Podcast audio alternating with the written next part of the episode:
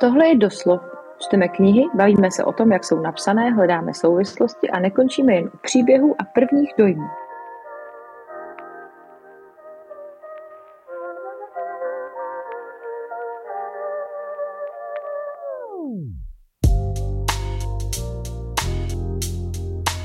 Akorát, že dneska to zase bude trochu jinak.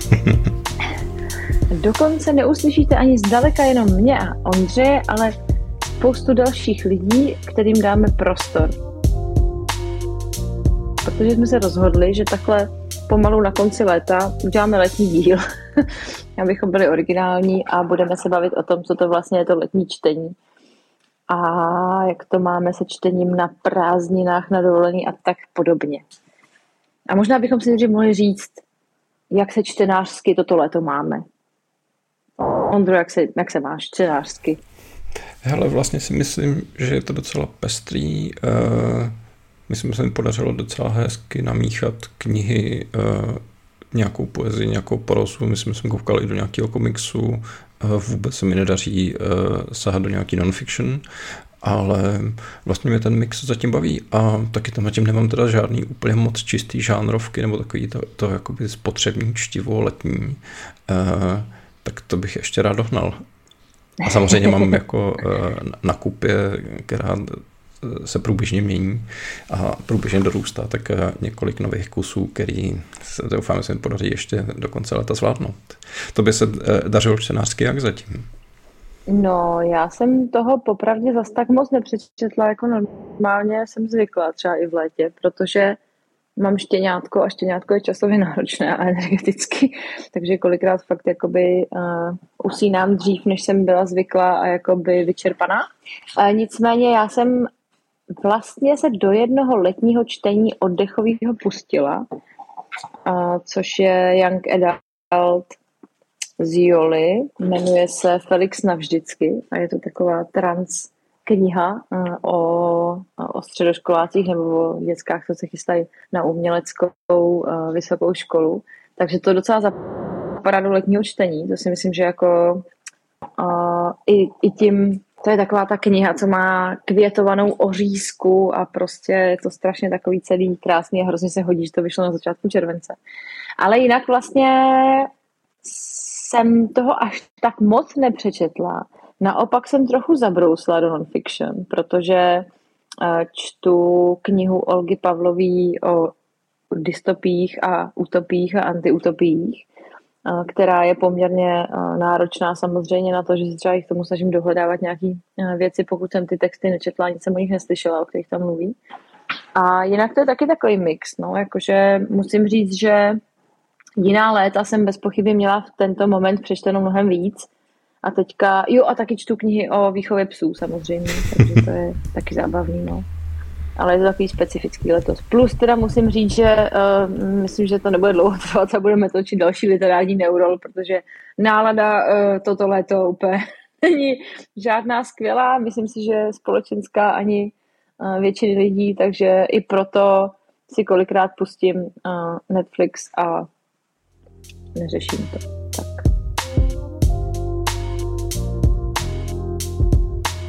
A když bys měla vytáhnout z letošního léta zatím jednu knihu, ti jako ční, ať že to byl dobrý zážitek, nebo silný zážitek, nebo něco, co se ještě jako podobného typu nečetla, tak eh, co bys jmenovala? No kniha typu, kterou jsem ještě nečetla, tak jsem přečetla uh, komiks uh, z Keru, Joffy 4515 se jmenuje což je vlastně asi úplně první komiks o romském holokaustu. Tak to je kniha, která kombinuje komiks, uh, faktografické údaje, uh, biografické údaje uh, té autorky, respektive ženy, podle jejíž osudu je to zpracovaný a nějakou obrazovou přílohu, tak to mně připadá, že fakt je takový jako co vyčnívá. Ale vlastně i ta Janka Daltovka jako vyčnívá, no já spíš jsem neměla nic moc úplně uh, charakteristického. A co se mi nejvíc líbilo, asi ještě nedokážu zhodnotit, protože já mám takový, takovou tendenci, že každá kniha, kterou jsem přečetla jako poslední, se mi líbí nejvíc, takže to ještě taky uvidíme. Jak to máš ty? Ty máš nějakou, uh, jakoby, máš nějaký číslo jedna? Teďka mě docela silně zasáhl uh, Martin Poch se svojí poslední sbírkou Strana, což je teda taková malá domů do fra, ale uh, bohužel kolektiv FRA je eh, tak dezorganizovaný a rozložený, že já se k těm knihám opravdu často dostávám až ve chvíli, kdy výjdou a někdy dlouho poté. Eh, no a Martinovi Pochovi se podařilo mě teda dost zaskočit. Já s jeho textama pořád ještě nejsem úplně srovnaný v tom smyslu, že by se mi všechny líbily, nebo že bych všem dobře rozuměl, nebo že bych se na ty sbírky vždycky dokázal dobře naladit. A to samé se týká i knížky Strana, ale je to vlastně takový zajímavý hm, výlet do osobní minulosti a ten jazyk, který on vytváří a s kterým pracuje, tak je svébytný, je takový hodně imaginativní, bohatý a, a myslím si, že dokážu si představit, že každý třeba podobně starý člověk eh, by si tam v nějakých jako nostalgických odkazech a popisech míst a, a, a nějakých zážitků ze školy a z dětství dokázal najít něco, co mu bude blízký a, a s čím zarezonuje. Tak eh, jako doporučuji minimálně do toho nahlídnout a vyzkoušet to.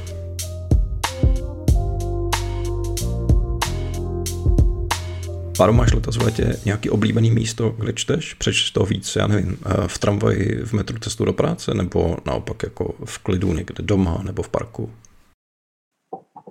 Já nejsem v klidu. To je, ne, ale vážně, jakože to je, pro mě je tato otázka stresující, jelikož máme reaktivní štěňátko z osady a já vlastně fakt nejsem vůbec v klidu.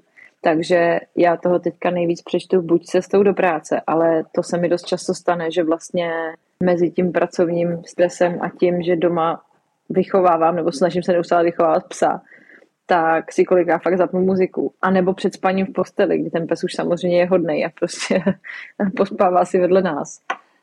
Uh, takže to je jako, no, mm, tak myslím, že sebereflexí na tuto otázku je mi už jasný, proč jsem toho méně přečetla, protože jako takový to, že někam jedeš tramvaj a na toho psa si položíš, který máš na knížku a čteš si kousek, tak to samozřejmě šlo s bankrotkem a tady s tím bláznem to ještě nejde, takže uh, moje oblíbené místo na čtení je v posteli, ale tam zároveň brzo usnu, takže Mám velký pochopení, mě se letos podařilo, myslím, i díky letnímu covidu eh, v tom jako jeho dozvuku v té poslední fázi, kdy už jsem cítil jenom únavu, tak vlastně toho taky docela dost přečíst posteli. A, no, ale měl bych asi na čestném hned asi druhém místě zmínit uh, stín pod slunečníkem uh, během brzký předsunutý dovolený v červnu, uh, kdy jsem se prostě celý den schovával a snažil jsem se nespálit a slunečník nebyl příliš velký, takže jsem zaujímal různý takový variace na turecký set a různou skrčenost a tam jsem si někam pasoval knihy a pokoušel jsem se je do sebe dostat.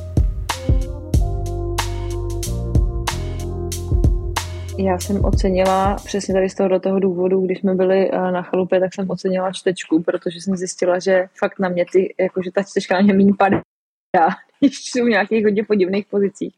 Tam jsem vlastně přečetla uh, jako víc toho, než, než, než bylo běžný toto léto. Uh, a jo, no, taková ta uh, teráska uh, s gaučíkem ratanovým, uh, na kterým se válíš a už nevíš, jak si máš jakoby narovnat nohy, tak to je dobrý místo na čtení, ale určitě buď něco lehkého, co nemusíš držet jako kilo a půl těžkou knížku palcem jedním, anebo tu čtečku, no. Máš pocit, že čtenářské je pro tebe to letošní léto jiný a myslím si, že ta odpověď je ano a štěně?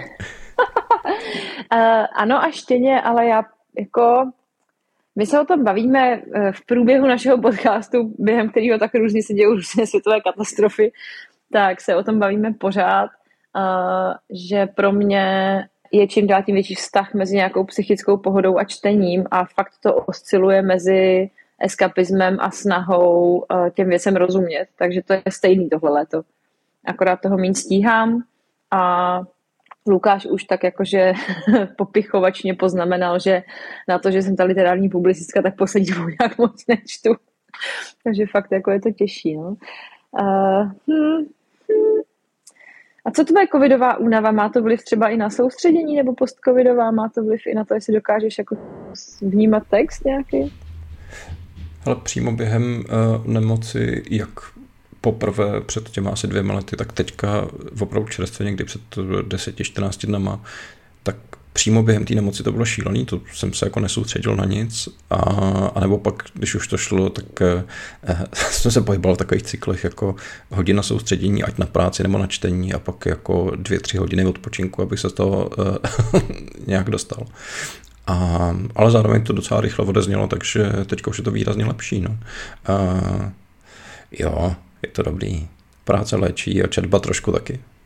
Tak Ježíš Maria, samozřejmě, doufám, že hlavně ta četba. Ale ne, tak jestli tě léčí i práce, tak je to taky hezký. Ale já jsem si ještě vzpomněla na jedno místo, kde jsem uh, četla, uh, my jsme uh, s kamarádama byli pracovně na uh, Fluff Festu v Rokycanech a měli jsme tam takový jakože stan infostan na, na příjezdové cestě a vlastně jsme tam v jeden moment všichni vytáhli knížky a bylo to strašně jako zvláštní, že jsem tam potkalo jako několik, jako neúplně generací, ten rozptyl věkový byl jako um, možná 15 let třeba v nějakým největším, uh, největším jako ranku, ale všichni vytáhli knihy a bylo to jako, že odklády Vlasákový přes tu Olgu Pavlovou, a, a, a Níčeho až po nějakou jako světovou beletry a vlastně to bylo strašně pěkný. A říkala jsem si, jak ta dnešní mládež ještě taková ta, co pobuřuje tím, že má barevný vlasy a nevím co, tak jak vlastně všichni čtou a sedí si hezky ve stínu a bylo to takový krásný. Říkala jsem si, že by měl být nějaký čtenářský festival, kdyby se jim lidi váleli ve stínu, chodili by si prostě pro ten kebab a četli by si. Já si myslím, že tomu se říká vysoká. Pravda, to už si možná nepamatuju.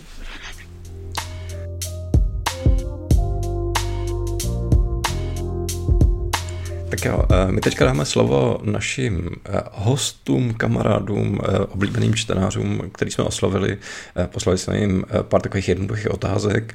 Jsme velice vděční Jonášovi Zbořilovi, že všechny načetl, takže je uslyšíte a nemusíte si je domýšlet. Do naší ankety odpověděli básník, publicista a spisovatel Jonáš Zbořil, publicistka, moderátorka, podcasterka Hanka Řičicová, překladatelka, redaktorka, fotografka a básníčka Jitka Hanušová a spisovatelka a publicistka Klára Vlasáková, básník, spisovatel a publicista Marek Torčík, publicistka Bára Voříšková a technický redaktor Vojta Sedláček.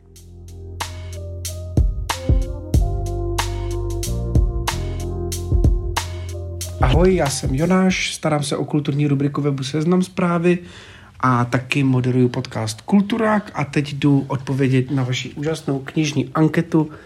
Omlouvám se, jestli občas bude slyšet moje roční dcera, kterou mám při té příležitosti u sebe na klíně a e, jinak ta anketa mi přijde skvělá, já zrovna odjíždím na dovolenou, je to pro mě velké téma.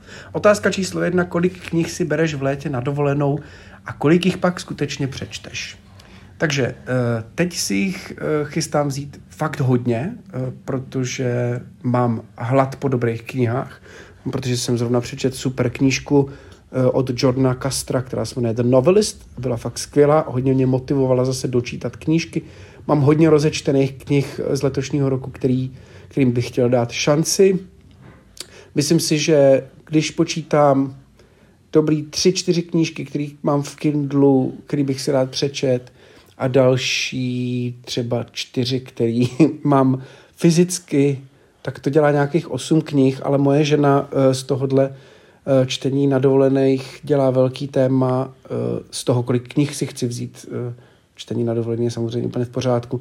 Takže mi to podle mě zredukuje tak na tři knihy, které si můžu vzít reálně sebou. Ale neví, že v Kindle jich mám teda spoustu.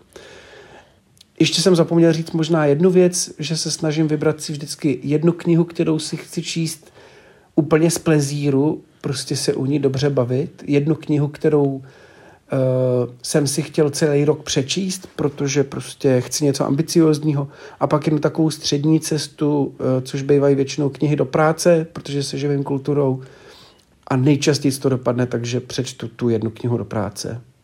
Takže z těch tří až někdy osmi knih samozřejmě přečtu jednu, v lepších případech třeba tři, ale to je nejvíc. Vlastně si na jakoukoliv dovolenou beru obvykle pár různých knih, protože se mi docela často stává, že po dvou dnech čtení beletrie už nemám vlastně na fikci náladu a potřebuju to proložit něčím jiným.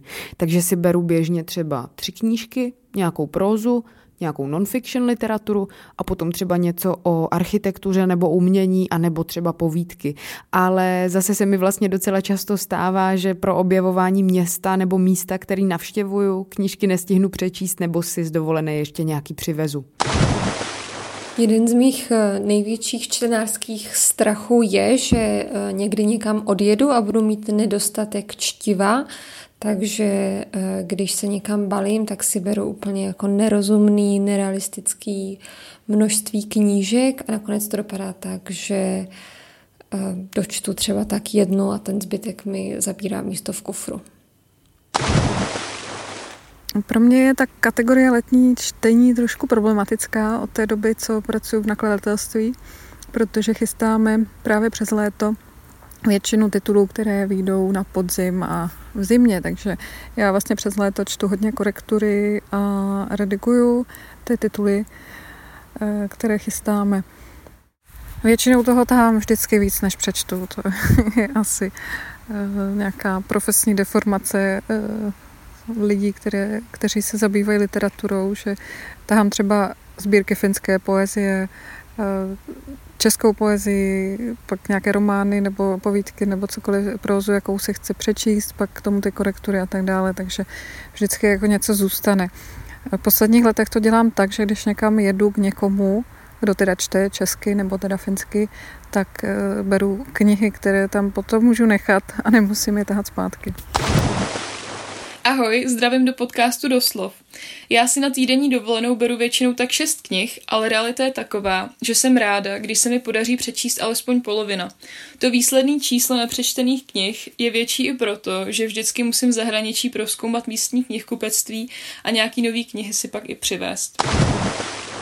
Na dovolenou si beru většinou alespoň dvě knihy, pro případ, že bych jednu dočet, ale problém spíš v tom, z kolika si vracím, protože se vždycky dostanu nějakou záhadou do knihkupectví a zpátky vezu alespoň o pár víc, než se kolika jsem přijel. Obvykle si beru na dovolenou ambiciozně tři až čtyři knihy, většinou všechny z jara, kdy si myslím, že to stihnu všechno přečíst.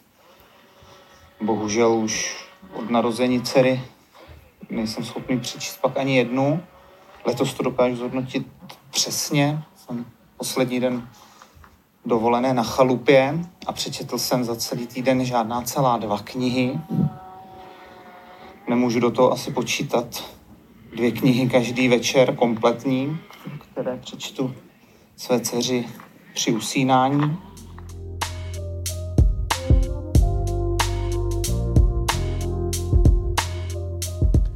Je letní čtení to samé, co page turner? Proč? Myslím si, že mezi letním čtením a page turnerem je velká korelace, eh, ale myslím si, že je to i kvůli tomu, že spousta knih může být najednou page turnerama, i přesto, že za jiných okolností byste se do nich nezačetli, ale v létě máte víc času a větší náladu na čtení a proto každá kniha uh, se snadněji stane něčím, co člověk přečte rychle a s velkou radostí, než třeba v pod, eh, na podzim. Musím si přiznat, že vlastně kategorii letní čtení uh, jsem nikdy úplně nepochopila. Pro mě je letní čtení úplně jednoduše jako cokoliv, co, co čte člověk v létě.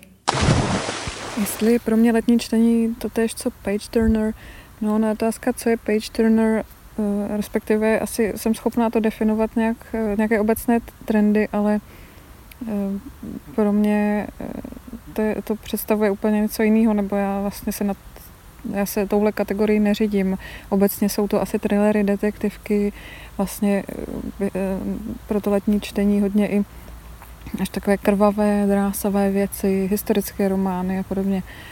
No, pro mě ne. Já si buď si doplňuju to, co jsem za ten rok nestihla eh, a chci si přečíst. Někde to jako leží na stohu. A nebo dost často právě, a to platí zase pro mě celoročně, je to poezie, protože zkrátka, když jsem na cestách, tak si to otevřu, tu sbírku, přečtu si pár básní kdekoliv, čekám někde na nástupišti, nebo, nebo se jdu třeba projít někam, vezmu si sebou tu sbírku a sednu si na lavičku a začtu se jako třeba teď tady na Hřbitově eh, v bývalém východním Berlíně v Oberschöneweide. Letní čtení je pro mě spíš čtením knih, na který nemám během semestru čas. Takže právě často naopak sahám i po pomalejších knihách, které vyžadují víc času a pozornosti. Léto je takový příjemný dohánění toho, co jsem během školního roku začala číst, ale pak jsem musela kvůli školním povinnostem přestat. Přesně takhle jsem minulý týden dočetla na dovolený v Maďarsku knihu v chapadlech murmuru od Jana Bělíčka, který jsem měla rozečtený snad už od světa knihy. A jestli je letní čtení totéž, co Page Turner, vlastně nevím a pro mě asi nutně ne. Tak jak si na dovolenou obvykle nejedu úplně odpočinout v tom slova smyslu, že bych potřebovala se nějak odříznout v lese nebo třeba na lehátku na pláži, tak mám během roku i docela konzistentní vztah ke čtení a k literatuře. Podle titulů, který mám na nočním stolku, asi nejde tak úplně poznat, jaký roční období zrovna je. Stejný to rozhodně není, protože Page Turner není jenom letní záležitost.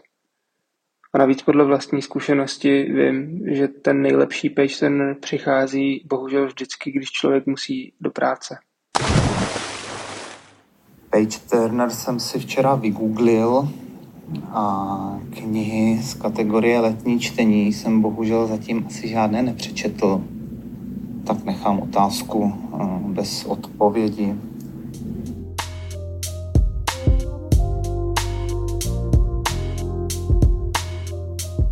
Kde toho v létě přečteš nejvíc? Na dece, v hamace, ve vlaku. Na svý letošní první dovolený, eh, při který jsem teda trošku i pracoval, tak jsem nejčastěji četl v noci u táborového ohně. Poté, co děti usnuly a já jsem měl prostě najednou čas a klid a bylo to fakt hezký. Hodně rád si čtu pod hvězdnou oblohou a eh, rád si čtu i ve vlaku, protože mám pocit, že to jedoucí eh, ten, ten jedoucí vlak ti vlastně jako pomáhá se víc soustředit na čtení, paradoxně. V letě toho nejvíc přečtu asi ve vlaku na cestě, pokud už někam jedu, a nebo vlastně asi letos to zatím vypadá, že i doma na gauči. A teď asi s ním jako taková gaučová brambora a asi mi nezbývá nic jiného, než to přijmout, ale gauč je vlastně letos pro mě místo, který jsem si tak nějak jako docela oblíbila, protože jsem si říkala, že to bude takový hezký předěl mezi koukáním do modrého světla obrazovek a ulehnutím do postele, ale nevím, jestli se to úplně daří. Asi to úplně moc nefunguje, protože často při čtení knížky věnuju skoro rovnocenou pozornost mobilu takže to asi moc nefunguje. Moje čtenářské eh, zvyky se po narození dcery eh, řídí teďka výhradně jejím spacím eh, cyklem, takže nejvíc toho přečtu tehdy, když spí v posteli večer. Nejvíc toho přečtu na cestách, ale to platí tak nějak celoročně. Nejvíc čtu asi ve vlaku a před spaním. No a v létě si vychutnávám takové to, tu, tu možnost, že si prostě vezmu tu knižku nebo tu korekturu na papíře ven a čtu venku na slunci nebo ve stínu, kdekoliv. Já toho nejvíc přečtu na gauči, a to nezávisle na ročním období, ale v létě se zvýší eh, počet stránek přečtených ve vlacích, v autobusech a tak. Myslím, že nejvíc toho přečtu na dece u vody, protože je to místo, kam nechodím tak často a můj mozek ho tudíž nemá spojený s chronickým scrollováním sociálními sítěmi. Takže se tam dokážu líp soustředit, pobývat v přítomnosti a mobil ze všeho úplně vynechat. Což možná zní jako taková smutná realita generace Z, ale já si myslím, že teď už je to pomalu realita téměř všech generací. Nejčastěji čtu celoročně ve vaně, je to asi nejčastější místo pro čtení u většiny čtenářů, kteří obývají malé prostory. Ale je pravda, že v létě se často čtení ve vodě v bytě změní na čtení u vody venku.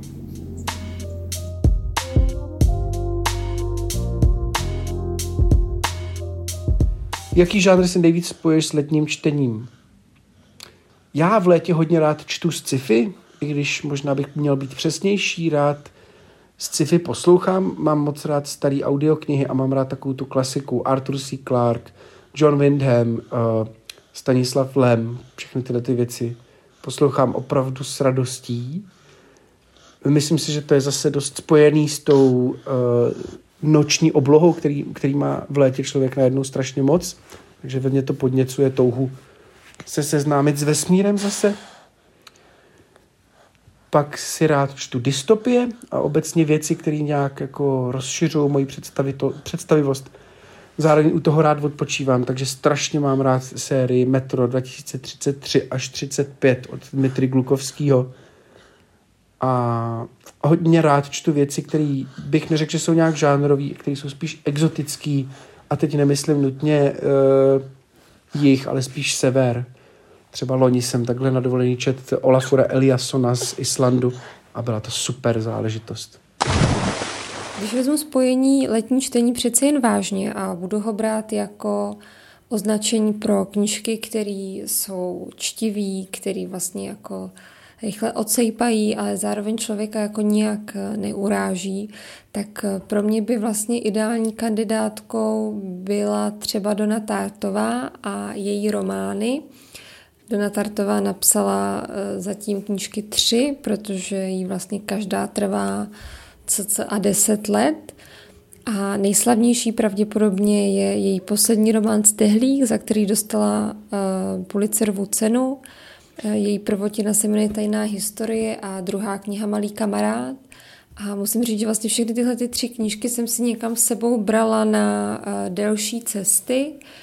A vždycky jsem byla úplně eh, nadšená, že mi ty příběhy vlastně vyplnily nějaký jakoby dlouhý, několika hodinový přejezdy ve vlaku a eh, zároveň vlastně vždycky eh, hrozně fajn si nějaký konkrétní místo spojit s nějakým jako čtenářským zážitkem, který tam, který tam člověk zažívá, takže, takže Dona Tartová je určitě můj tip. Ve mně léto z nějakého důvodu vyvolává náladu na pomalejší romány o lidských vztazích, kde se toho podějové stránce na první pohled třeba ani moc neděje, ale který mají jistou melancholickou atmosféru, vrtají se protagonistům v hlavách a i určitým způsobem reflektují společnost. Loni mě takhle u moře doprovázela nejnovější Sally Rooney, která očkrtává všechny zmíněný políčka, no ale to jsem dost naladěná na vlnách Joan Didion a Rachel Cusk. Přes léto čtu pouze romány, když si představím seznam knih non-fiction, které na mě čekají, tak víceméně všechny jen upřesňují termín začátku apokalypsy a od toho si chci přes léto odpočinout. A to podle mě bude záležet dost na konkrétním čtenáři. Pokud člověk v létě čte jiný knihy než po zbytek roku, tak bych si klidně typnul, že to může být něco lehčího. Nebo něco mrazivějšího. No a jaký žánr si spojuju s letním čtením? Mně se třeba chce říct, že obecně asi nějakou, aspoň zdánlivě lehčí českou prózu, ale jak se tak pozoruju a jak tak pozoruju to, co obvykle mám v létě rozečtený, Vlastně většinou sahám po tom, co nějak potřebuju, řekněme, dostudovat. Jakoby vlastně to léto a možná jeho konec ohraničovalo ten cyklus, který můžeme nazvat můj čtenářský rok, daleko víc než konec toho kalendářního roku v prosinci. Takže moje letní stíhání leto se zahrnuje třeba ustavující knížku postkoloniálních studií Černá kůže, bílé masky, od France Fanona, která vyšla před pár lety u nakladatelství Transit ale myslím si, že na dovolenou se hodí i třeba kratší útvary a letošní boje a proměny jedné ženy od Eduarda Luise ve skvělém překladu Sáry Vybíralový, anebo právě i třeba překladatelčina starší povídková kniha Spoušť. Rozhodně stojí za to, ať už budete v houpací síti, nebo na lodi, nebo na pláži, nebo u rybníka. Tak jo, díky.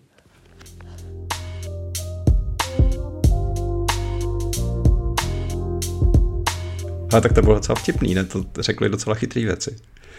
Jsou to borci a borkyně. Obdivuju to. Ale mě zajímá, Ondřej, jestli jsi někdy vzal do ruky knihu, kterou si považoval za letní a zjistil si, že to byl omyl, anebo naopak, jestli jsi někdy ve moc velký vedru vzal knihu příliš složitou a zjistil si, že to byl taky omyl. Jo, jasně. Eh, když odpovím na tu druhou otázku, tak tam mám zcela konkrétní příklad. Je z doby, kdy jsem si myslel, že jsem chytřejší, než jsem. Eh, začínal jsem chodit do knihovny a ještě jsem nebyl na vysoký a měl jsem ambici do všeho proniknout a půjčil jsem si eh, podle mého něco z řecké filozofie, prostě nějakou, nějaký pěkný starý spisek ontologický a s tím jsem ležel, myslím, že na Malorce na pláži a teda nevěděl jsem vůbec kudy do toho a ani vysvětlivky pod čarou, ani poznámky na konci mi nepomáhaly, takže všechno tady soucna a uh, bytosti a fenomény prostě šly kolem mě. Já jsem se samozřejmě zeptala, protože jsem udělala podobnou blbost. Mně se zase povedlo vzít si na pláž na tábor, kde jsem dělala vedoucí táboru s aerobikem pro náctiletá děvčata, to je historka úplně na jinou dobu, jako tak jsem si vzala knihu Marie Bukčina Social Anarchism or Lifestyle Anarchism. A jakoby řekněme, že uh, nejenom, že ze mě nikdy žádná velká teoretička anarchismu nebude, ale i prostě jakože nějaká složitost toho textu a fakt, že jsem ležela v česenátiku, to by se líbilo Petrovi Borkovcovi, v česenátiku prostě u bazénu nebo u nějaký nepříliš čistý pláže a pokoušela jsem se tohle číst, tak svědčí o tom, že si taky neumím jako rozmyslet, kde jsou moje limity. Ale vlastně uh, pro mě to bylo poučení, protože ambiciozní, já jsem furt. Akorát se snažím si sebou brát ten mix, že si fakt vezmu nějakou oddechovku, něco takového normálního, nějakou světovou literaturu nebo českou literaturu, takovou jakože, uh, řekněme, trochu literárně složitější a i to non-fiction se snažím uh, si brát třeba jednodušší a náročnější aby, jako, že mně se stává, že mě zaujme téma, pak si to objednám, zjistím, že je to fakt heavy akademický text a zas prostě jsem z té školy už nějakou dobu a dělá mi to problémy, takže úplně chápu a a mimochodem jako svazků třeba z Ojkumene, co já mám doma a vlastně jsem je nikdy nečetla, na to taky nejsem pyšná.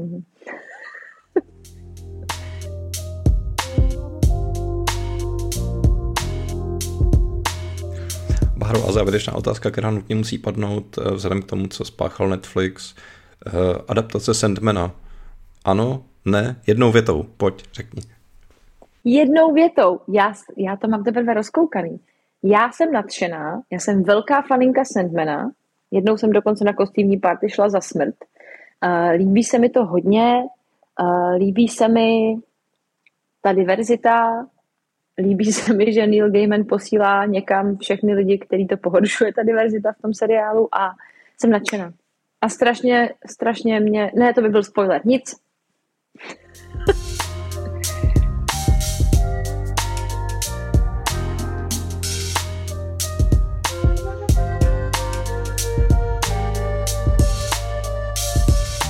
Díky za pozornost, vážíme si toho, že s námi trávíte čas.